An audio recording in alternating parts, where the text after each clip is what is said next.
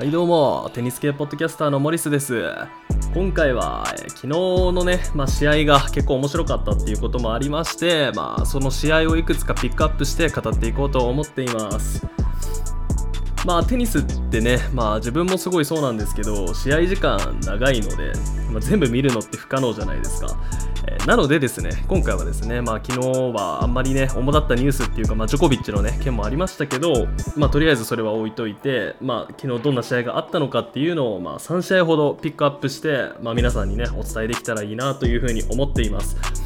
いやでもやっぱりねこういうね昨日のねまあ昨日なんてねまあ初戦とかまあ2回戦とかそういうニッチな試合ばっかりだったじゃないですか。でまあそういう試合の話っていうのはまあねあんまり他の人とねまあ話したりとか共有したりとか情報をねなんかできないじゃないですか。あんまり日本だとね。テニス興味ある人あんまいないんで。なので、まあ、今回はね自分がこうやってまあいろいろね情報をお伝えしていくので、まあ、それにね共感していただけるような、まあ、思わずねあそうだよねみたいな面白くてうなずいちゃうようなそういうポッドキャストにしようと思うので、まあ、最後までぜひ聞いていってください。はい、まずね、紹介させていただきたい1試合目はですね、まあ、ドハで行われた、えーアンディ・マレーとダニエル太郎君の試合です、えーこの試合も面白かったですね。まあ、スコアはですね、マレーから、えー6-2、6-2のストレートで、まあ、マレーが勝利しました。えー前回のね、全豪オープンでは、まあ、6-4、6-4、6-4でね、ダニエル太郎君がマレーにはストレート勝ちしていたわけもあって、まあですけど今回は残念ながらリベンジされてしまったっていうね、そういう形になっています。あのスコア以上に結構ね白熱した内容でした。なのでまあ ATP のねあの公式の YouTube アカウントでは特別にねその1試合だけハイライト動画がね用意されていたぐらい、まあ、結構見応えある試合だったんですけど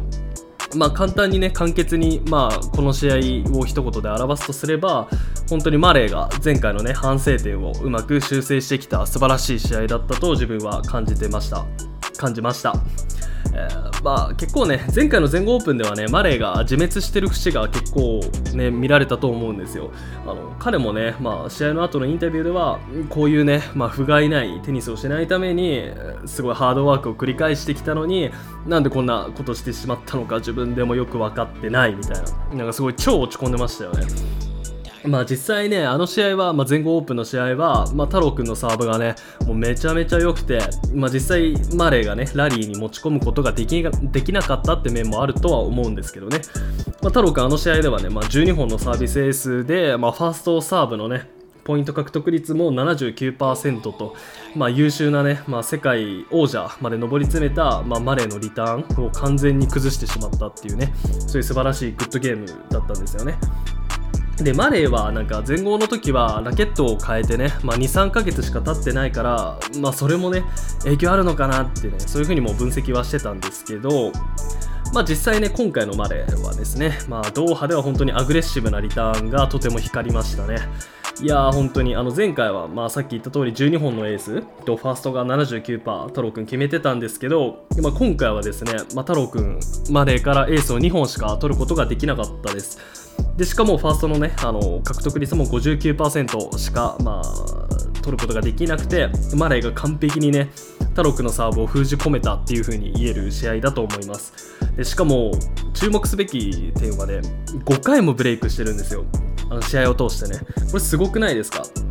なので、まあ、前回のねこの全豪で、まあ、食らった屈辱を受けてやっぱりかなりね修正してきたと思うんですよ。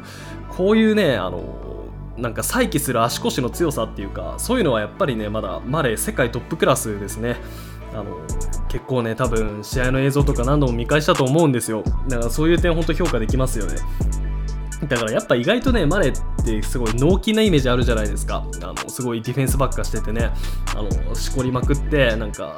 最後の最後カウンター決めるみたいな。我慢してればいいじゃんみたいな。そういう風に多分思ってるんだろうなあいつみたいな。そういう風に思う人も多いと思うんですけど彼ってやっぱ意外とね頭脳プレーがすごい上手いです。あの球種の選択がね自分すごい好きなんですよ。あの追い込まれた時になんかスライスを使ったりとかあの弾道の選択追い込まれた時のそのすごい絶妙なね太郎くんに、まあ、次の一手を与えないようなすごいギリギリのラインのなんかエッグボールみたいなの打つじゃないですか。ああいうのが自分すごいねあれ変態的で大好きですね。見てて本当に面白い。あとは本当オフェンスとねディフェンスの切り替えもメリハリがあって自分そこが好きですね。あのすごい守るときはもう徹底的に守ってで太郎くんがねちょっと隙を見せたらすぐさまねあのオフェンスに切り替えるみたいな。そのずっとなんかあのなんて言うんだろうな RPG とかで言えばそのずっと縦でね攻撃を守ってるわけですよ。で守って守ってで相手がねちょっとなんか疲れちゃって隙を見せた瞬間にすぐさまね懐にある剣を抜いて攻撃するみたいな。その感じがねすごいたまらないですね。でまあ次はですね、まあ、バウティスター・グートとね戦う予定なんですけど、まあ、本当にこの試合もねシコラー同士すごい長引きそうですよね。まあアグーのねあのフラット超確実性のあるフラットからの長いラリーっていうのはねすごい魅力的なので、まあ、マネットの試合もすごい楽しみですよね。はい、では続きまして2つ目の試合に移っていこうと思います。えー、自分がね、ピックアップしたい試合は、えー、2つ目はカルロス・アルカラスとジャウメ・ムナール、この2人の試合ですね。まあ、スコアはですね、まあ、アルカラスから、まあ、26、62、61ということで、まあ、リオの中ではね、多分昨日一番盛り上がった試合なんじゃないでしょうか。ムナールはですね、まあ、誰なのっていう風にね、不思議に思う方もいると思うんですけど、まあ、彼は、まあ、今年の全豪オープンの前哨戦でね、まあ、ナダルが今シーズン復帰戦になった、まあ、ダブルスの時にま組んでたペアですね。なので、スペイン人選手です。で、まあ、アルカラスとメラルスペイン人同士で、まあ、スペイン人対決みたいな感じですごい盛り上がってました。で、まあ、ムナール世界ランキングは89位で、まあ、かなりね、アルカラスにとっては格下の選手だったんですけど、まあ、この試合本当にね、アルカラスのキルショットがね、もう1試合通じて際立った試合だったと、まあ、自分は思いました。いや、アルカラスね、今回の試合、まあ、サーブがね、すごいあまり良くなかったんですよ。まあ、なんで、まあ、ブレイクもね、ムナール3回しましたし、まあ、実際ファーストリターンのポイントウィン率も、まあ、ムナールは38%っていうことで、まあ、本当にこれ3回ブレイクされるっていうのも納得みたいな結構ムナールの、まあ、リターンが良かったっていうふうにも言えると思います。まあ、ですけど結局ねこうやってフルセットで勝てたっていうのはやっぱりアルカラス成長しててこういうねキルショットのおかげだと思います。でキルショット何なのっていう風にね、まあ、説明させていただきますと、まあ、キルショットっていうのは、まあ、テニスでいう、まあ、すごいねあのとどめを刺すショットみたいななんか決めポイントみたいなそういうことですね。それをキルショットって呼ぶんですけどでこれがすごいうまいアルカラスは。でまあ上手くなった理由みたいなそういうのもねちょっと考えてみたんですけどやっぱりね彼やっぱフェレーロがねコーチについてからやっぱ違いますよね。でこのフェレーロも、まあ、過去にね、まあ、確かね去年の年末に出てた、まあ、スペインのねサイトの確かインタビューでフェレーロが言ってたことなんですけど、まあ、アルカラスの最大の武器はスイッチオフだって言ってたんですよね。でスイッチオフっていうのはそのやっぱりアルカラスってすごいハードヒットもできるし、まあ、そこからね急激に減速してドロップショットみたいなそういうなんか高低差みたいな減速力がすごい素晴らしい選手じゃないですか。でそういう魅力がやっぱそのスイッチオフがやっぱ一番すごいよねっていうふうにフェレーロは言ってたんですよね。でまあ他にねいろいろ言ってたのが、まあ、フェデラーみたいな引き出しを持って、まあ、ナダルみたいなラングエージを持ってるみたいななのでやっぱりパワーもテクニックもどちらでもね勝負できるっていうところがやっぱフェレーロはねあのあるからそのことをすごい評価してたんですよで自分もね本当にその通りだと思いますあのやっぱ彼はねナダルと比較されることも多いですけどこうやってねフェレーロがフェデラーの名前引き出すってことはやっぱりそれだけね戦術の引き出しも多くて攻め方がうまいんですよ。でフェデラーみたいなキルショットもたくさん持っているっていうことでねやっぱその点において彼は未来のスター候補ですよねやっぱりまあ、ですけど雑な組み立てもまだ多いので、まあ、荒削りなところっていうのがやっぱ気に食わない人とかもいると思うんですよ。あのアルカラスのことがあんま好きじゃない人とかはね。なのでやっぱりそういうところが治ってくればまあいいんじゃないかなっていうふうに思います。まあ、ですけど自分はね、そこまでこういう点はね、あの心配してないです。まあ、なぜかと言いますとね、やっぱり何度も言ってますけど、彼のコーチ、今、フェレーロですよ。あの彼はね、現役時代はモスキートって言ってね、あのすごい細い体からはね、あのすごい予想できないようなパワフルな、丁寧なね、すごいショットを打って、まあ、世界王者にまでなった人ですから、なので、やっぱりそういう丁寧な部分っていうのは、これからフェレールがね、絶対あの自分の DNA をね、アルカラスにどんどん引き継いでいくと思うんですよ。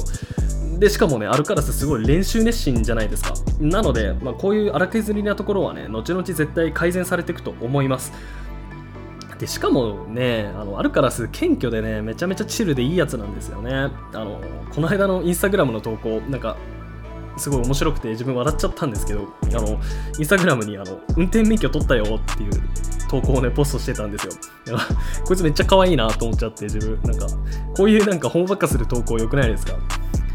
なんかね、他のテニス選手はね、今、ドバイでね、あの大会やってるから、みんなね、砂漠ですごいラクダに乗ったりさ、なんかすごい豪華なランチ食べたりさ、なんかすごい、ベレティーニなんかね、あの契約してるウェアのメーカー、ボスっていうんですけど、そのボスの撮影でさ、すっごいめっちゃおしゃれな服着て、あのなんか TikTok のなんか世界で一番フォロワー数がいるカベンネラメとね、一緒にふざけてたりみたいな、そういうなんかリッチな投稿が多いわけじゃないですか、テニス選手って。でその中で、アルカラスは免許取ったよみたいな、なんかめちゃめちゃ可愛くない？しかも、なんか自分が最近彼が受けたインタビューですごい好きなインタビューがあってあのインタビュアーがねすごいちょっと意地悪な質問したんですよね、まあ、アルカラスに向かってあのお金を稼ぐことに興味あるみたいなテニス選手になってこれからはねすごいリッチになることができると思うんだけどそういうお金をねどうやって使うか計画はあるのみたいなそういうこと聞かれたんですよねアルカラスは。そしたらアルカラスはねあの全然興味ない贅沢できない性格だから全然使う予定も何もないよみたいな。そういう謙虚でマジでいいやつなんですよねなので本当に自然と応援したくなる選手だと思います。えー、次のね、リオでの対戦相手は、まあ、デルボニスっていうことで、まあ、デルボニスも最近ね、なんかデルポトロとね、まあ、試合してからすごいなんか調子が良くて、上がり調子なので、まあ、かつてのフォームを取り戻しつつあるので、まあ、試合楽しみですね、アルカラスと。まあ、結構強烈なね、ハードヒッター同士なので、まあ、激しい試合になると思います。はい、で最後のね紹介したい3つ目の試合はですねあのデルレイビーチで行われた、えマキシム・クレシーと、えジョン・ミルマンのこの試合ですね。でスコアはですねミルマンから、え67、ね、76、76ですね、まあ、全部タイブレークということで。まあ、トータルポイントもね117対115ってことでねもうほぼ同格。もうとんでもない激戦でした。で、まあ、ミルマンもね、まあ、勝ったのでもちろんすごかったんですけど個人的に評価したいのはクレシーのやっぱあのサーバンドボレー。見ててね本当面白いやっぱり。最高。あのこの間あのねファビオ・フォニーニがねインタビュー受けてて、まあ、結構話題になったので、まあ、結構知ってる方も多いと思うんですけど、まあ、彼結構現代のテニスつまらないって言ってたじゃないですか。その強烈なねフィジカルを生かしたサーブとフォアハンドばっかりじゃないかみたいな単調なペースでもう全然つまんないから俺は引退したらテニスなんて見ないよってそういう風に言ってたんですよねフォニーニ。まあだからそれだけね、まあ、今のプレーっていうのはマンネリ化してるっていう見方もできるんですけどまあ、そこにね新しい風を巻き起こしそうなの選手っていうのがこのねクレイシーですよね。まあ本当に自分のね、まあ、上の世代あのマッケンローとかさ、まあ、ボルグとかいた時代に、まあ、テニスを見てたおじさんたちがねすごいもう歓喜するようなそういうエッチなボレーをね何度も決めてたと思います。いや本当にミルマンもねあの彼のことをちょっとなんか彼のプレースタイルをね言葉に表すとすれば彼はね結構テクニック系のストローカーじゃないですか。なのでパッシングめちゃめちゃうまいんですよ。なので本来はね前に出るのって結構危ないんですよね。まあ、ですけどやっぱりクレシーはもうガンガン前に出てましたね。もうサーブだけじゃなく、なんならね、セイバーとかやってましたよ。あのフェデラーがリターンの1球目ですぐ前に出るあれね。で、しかも結構うまいんですよね、あれが。なので、まあそういうね、リスキーなプレー、しかもね、結構決めるんですよね、頻度高く。で、やっぱりそういうプレーって見ててめちゃめちゃ面白いですよね。で彼のすごいところって今回のこの試合あのセカンドサーブのポイントウィン率が65%なんですよこれは驚異的ですよね。普通、セカンドサーブの、まあ、ポイントのね、ウィン率っていうのは、まあ、4、50%ぐらいで、まあ、収まればいいよね、みたいな。で、本当に50%超えたらめちゃめちゃ高水準だよね、みたいな。そういう話になってくるんですけど、65%ですよ、クレイシー。これはね、やっぱりサーバンドボレー、すごい効果的にね、混ぜ込んでる結果だと思います。で本当にやけくそに前に出るタイプじゃないのがいいですよね。あの一時期の、まあ、アンディ・ロディックとか、まあ、ツォンガーとかそういう選手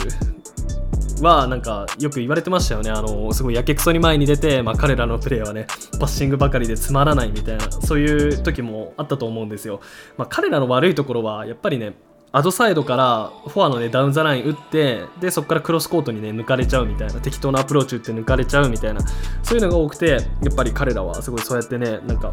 なんか酷評されてた時期もあったんですけど、まあ、クレシーはそういうタイプじゃないですよね。本当に頭が良くてスマートなアプローチショットっていうのがすごい質が良くてね見てて楽しいです。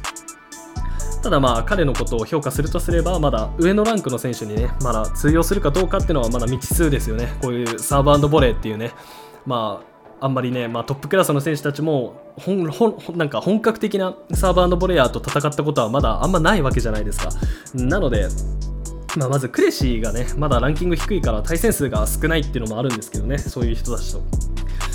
でまあ自分が思ってるのはでもやっぱりクレシーさっきまであの自分あのやっぱりやけくそに前に出るタイプじゃなくて、まあ、結構ねセカンドのポイント獲得率も65%で、まあ、すごい確実性のあるサーバーボレーっていう風に言ってきたんですけどやっぱりまだねでもそれでもやっぱメイン戦術にするにはサーバーボレーってリスクとメリットがまだ釣り合わないと自分は思ってるんですよ。なのでこういうねもうちょっとねなんか後ろからのストロークからポイントを取るねそういう今の現代の一番確実なポイントの獲得の仕方っていうのに比べてやっぱ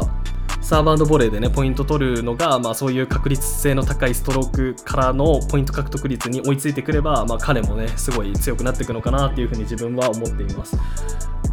でまあ彼はね、まあ、今年この今シーズンの始まりにねあのメドベデフに退屈って言われてましたよねクレシーは。でまあ特にね本人はその時は何も言ってなかったんですけど、まあ、この間反論してましたねなんかこの間なんか新聞っていうか雑誌のねなんかメディアのインタビュー受けてたんですよクレシ。まあその時にまあ言っててすごいかっこいいなって自分思ったんですけど彼はねなんかみんなねサーバーボレイヤーの復活を望んでるだろうっていう風に言ってましたね。そのみんな前に出たがるのを怖がるけど俺は全然怖くねえよみたいな。そういう刺激的な風をテニス界に送りたいみたいな。そういうことも言ってたのでやっぱね彼の言うことっていうのはまあ実際ねこうやってサーバーボレーで勝ってるわけですからまあ、今回は負けたけどね。なのでやっぱりそういうねクレシーが活躍する未来っていうのも来たらすごいテニス界面白くなりそうですよね。なので本当にクレシーにはね個人的にすごい期待してますしまあ個人的にも結構好きな選手です。